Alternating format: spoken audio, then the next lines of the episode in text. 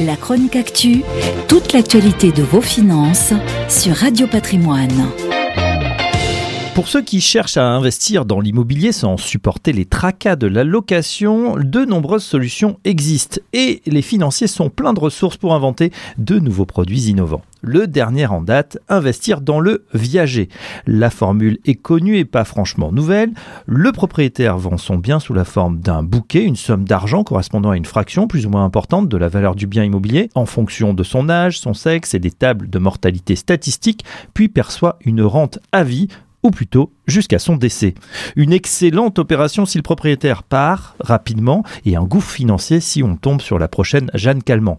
Bref, un placement controversé et moralement gênant pour un certain nombre d'investisseurs qui ont le sentiment de parier sur le décès de l'occupant.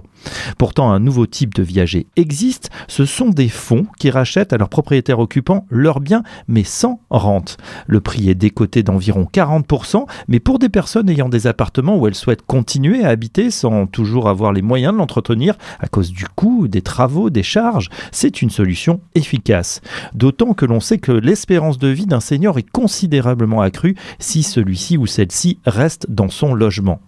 Deux fonds proposent cette solution du viager sans rente. Le plus ancien, Via Génération de Turgo AM, affiche une performance de 6,80% en 2020 et parvient à améliorer sa performance pour la deuxième année consécutive. Il existe également Silver Avenir, distribué par Arkea Investment Solutions, dont la gérante Charlotte Evangelidis est une ancienne de Via Génération et connaît donc parfaitement ce mécanisme.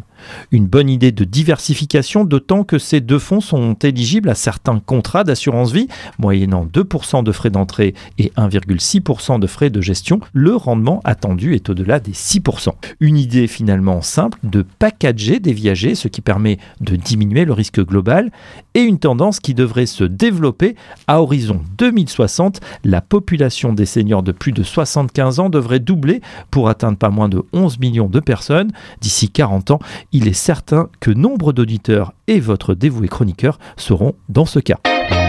La chronique actu, toute l'actualité de vos finances sur Radio Patrimoine.